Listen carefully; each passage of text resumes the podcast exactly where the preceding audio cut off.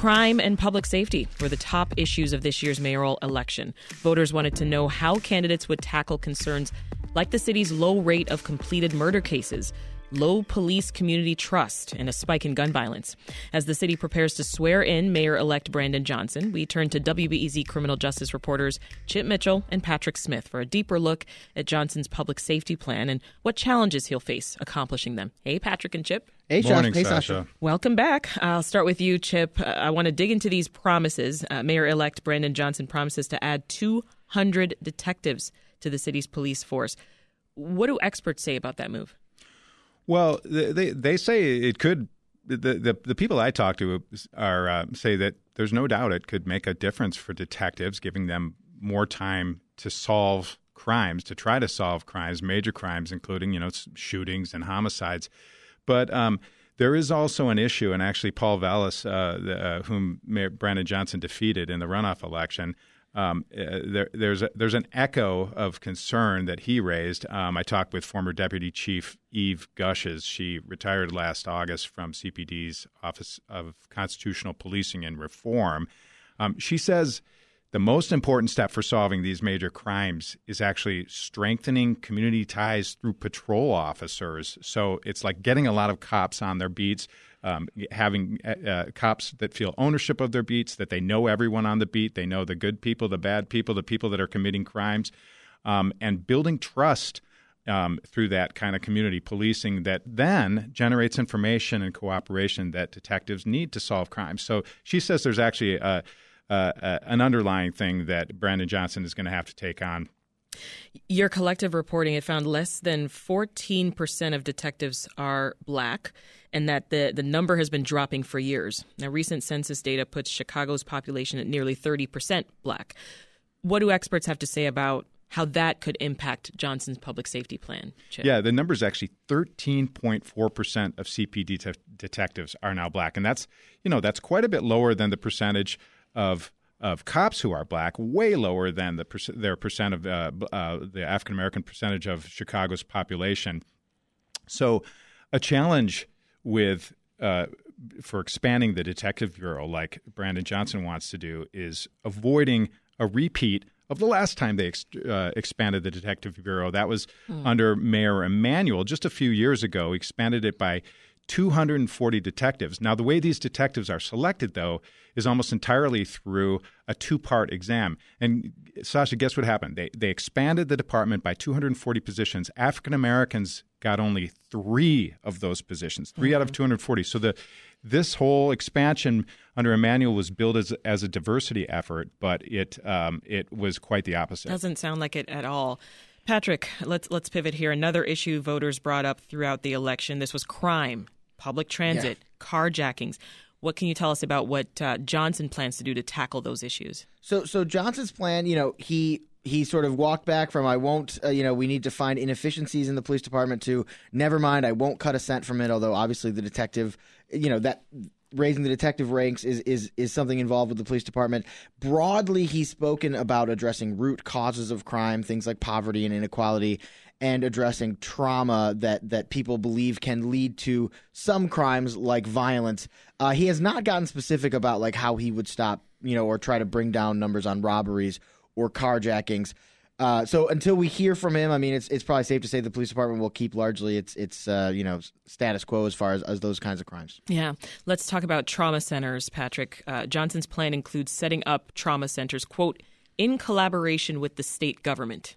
End quote. yeah. what well, does that mean? Well, I mean, I think probably it means they want some funding from the state. The state yeah. of Illinois is already funding uh, some of these trauma recovery centers around Illinois. Some in the Chicago area, are there, although there aren't very many in the city itself. These trauma recovery centers have been pushed largely as a way to help victims of gun violence. You know, we talk a lot about gun violence here, but we talk a lot about murder in the city. Many more people are shot and survive their gunshot wounds in the city. They need help with all sorts of things. These trauma recovery centers are supposed to provide a safe space mm-hmm. for survivors of crime to go. They get wraparound services, obviously, you know, connected to services like therapy, but also help with things like living their daily lives if yeah. they have financial or relocation needs.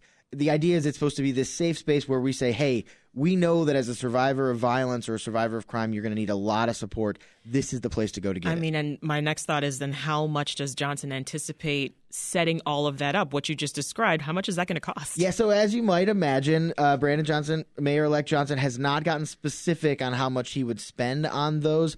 Uh, the state g- provides a million dollars a year to the the uh, centers that it funds, although those are also ran by usually hospitals or other medical groups who might be putting in their own money. Uh, the sort of advocates who push this say you're going to need at least a million dollars a year per center. And you know that obviously how much it costs is going to depend on how many people you want to serve and how how deep you want to go with the services. I mean, the estimate is I think sixty six dollars an hour per person. So ah. I'm not going to do the math right now because I'm not capable of it. But but obviously, And then how- what is that going to trickle down to when it comes to patients? Right, exactly. Like how, many people can you gonna pay? serve and what can you give them? Well, and patients are not supposed to pay anything. If, Okay. If the city keeps with the model as the trauma recovery centers have have worked so far, it's supposed to be at no cost to the patient at all. Now, Okay. they might sig- connect them to services that do end up costing something, but the actual trauma recovery center is not supposed to cost anything. Good to know. All right, uh, Chip, another of Johnson's promises included uh, expanding a community campaign, treatment, not trauma, as we, we've talked about. Give us the goal of that program and, and how Johnson's looking to support it exactly.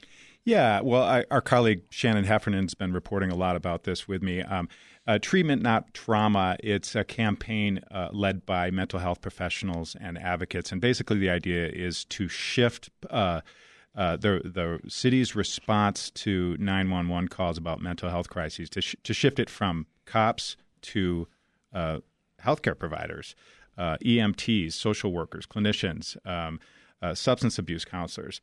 So Lightfoot, um, the Lightfoot administration already has five mobile teams responding to 911 calls about mental health crises that uh, bring in other actors besides the police. They call it the CARE program.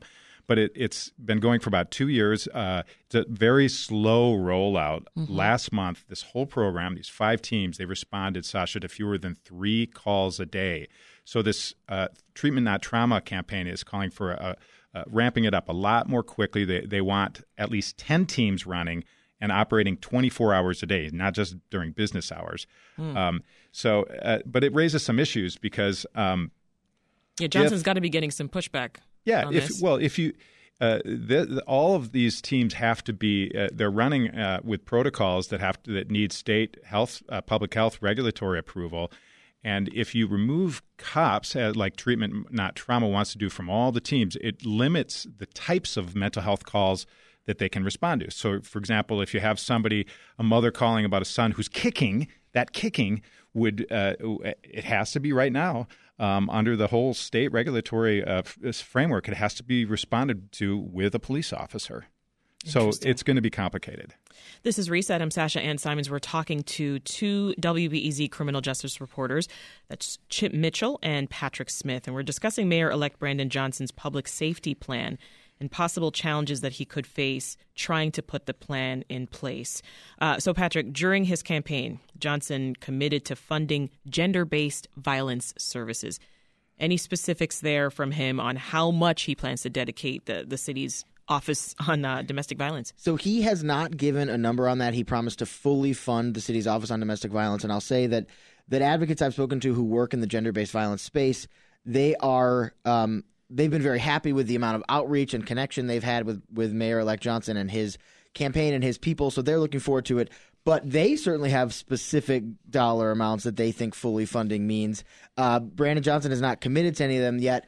But what they say is that you know it needs to be at least thirty-five million dollars annually. That's roughly where the city is at right now. Some advocacy groups say it needs to be fifty million dollars a year for the Office of Domestic Violence to try to address you know all sorts of support that survivors and, people suffering domestic violence go through. He's going to go through some big challenges to get this done. He will. Like. He will because a lot of that money, like twenty million plus, comes from expiring COVID relief dollars. I think people who are listening now should get used to hearing that about a lot of different things in the in the coming years. Which is like we had this big rush of COVID dollars, obviously And a lot of expenses too, but that's all going away.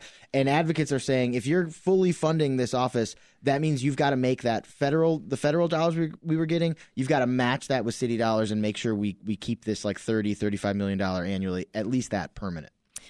Late last week, Chip, Mayor Lightfoot extended the city's ShotSpotter contract. That's a gunfire detection technology that CPD installed in at least 12 police districts. It can differentiate gunfire from non lethal noises. So, what did the mayor hope to accomplish with that, Chip, and, and why is Johnson trying to do away with it?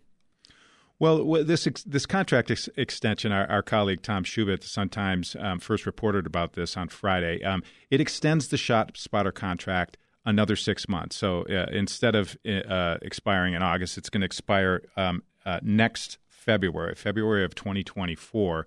Um, so one interesting question for uh, the mayor elect is whether he will pull the plug on ShotSpotter as he promises um, while that contract is still in force, and and and the and the city will still be presumably on the hook for paying for it. Um, it runs about nine million uh, dollars a year, according to Brandon Johnson's campaign. Mm. So this company, it's based in California. Um, the Lightfoot administration um, believes in this technology. That's why they extended the contract, and they they don't want Chicago to be without gunshot uh, detection sensors. So they if it's they want either ShotSpotter or now ShotSpotter apparently has some competitors that are cropping up in this uh, market, mm-hmm. um, and there is evidence that it does get help get cops a lot quicker to places where shots have been fired. But um, Sasha, there's um, there's uh, a lot of um, opposition to ShotSpotter uh, gunshot detection sensors. Um, a 2021 report by the Inspector General's office found that ShotSpotter seldom leads to documented evidence of gun crimes mm-hmm. or even recovery of a firearm, but it does lead to CPD um, treating residents uh, more often as suspects. So, for example, it's there's a lot more. Uh, uh, there are uh, residents of where there are a lot of sh- uh, shot spotter alerts are a lot more likely to get stopped yeah. and patted down for weapons. And some additional info here too, Chip. I mean, ShotSpotter's stock price it fell 34 percent last week, and so financial analysts are saying that there's significant risk that Johnson's administration getting rid of it, you know, the the city's relationship with with ShotSpotter, it could cause other cities to try and make similar moves. Well, yeah, and it, ShotSpotter now uh, says that it is running uh, this these systems in more than hundred cities, and Chicago is the epicenter, just volume wise, of of gunshots and gunfire and gun violence. So um, uh, people around the country are, are really watching closely to, to what's going to happen in Chicago under uh, Mayor-elect Brand, uh, Brandon Johnson. Well, Johnson has said that the technology played a role in the uh, police killing of 13-year-old Adam Toledo in, in Little Village back in 2021. How so, Patrick? It was a shot spotter alert uh, early in the morning uh, back in March 2021 that brought – the police to that area. I should say, I mean, based on our knowledge and, and the reporting and, and investigations that's been done, an accurate shot spotter alert to shots fired in that area that brought police there that led to the foot chase that ultimately ended with the, with the killing of 13 year old Adam Toledo. Yeah. Speaking of Adam Toledo, we just learned, Patrick, uh, Chicago Police Interim Superintendent Eric Carter. He's recommending the firing of Officer Eric Stillman. That's the officer who fatally shot Toledo. So the interim superintendent filed charges with the CP, uh, the Chicago Police Board, on Monday. What else should we know here? Yeah, so that charging document, it's interesting. COPA, which is the agency that investigates police shootings, they investigated the shooting. They recommended that Officer Eric Stillman be fired for for an unauthorized use of force, an unnecessary use of force.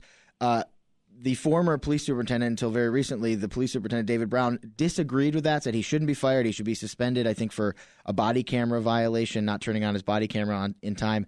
However, the interim police superintendent, as you just mentioned, Eric Carter, is going, you know, going the other direction, recommending that Stillman be fired for not de-escalating the situation and and using unnecessary deadly force. Yeah. Um, so so now now it goes to the police board as you mentioned.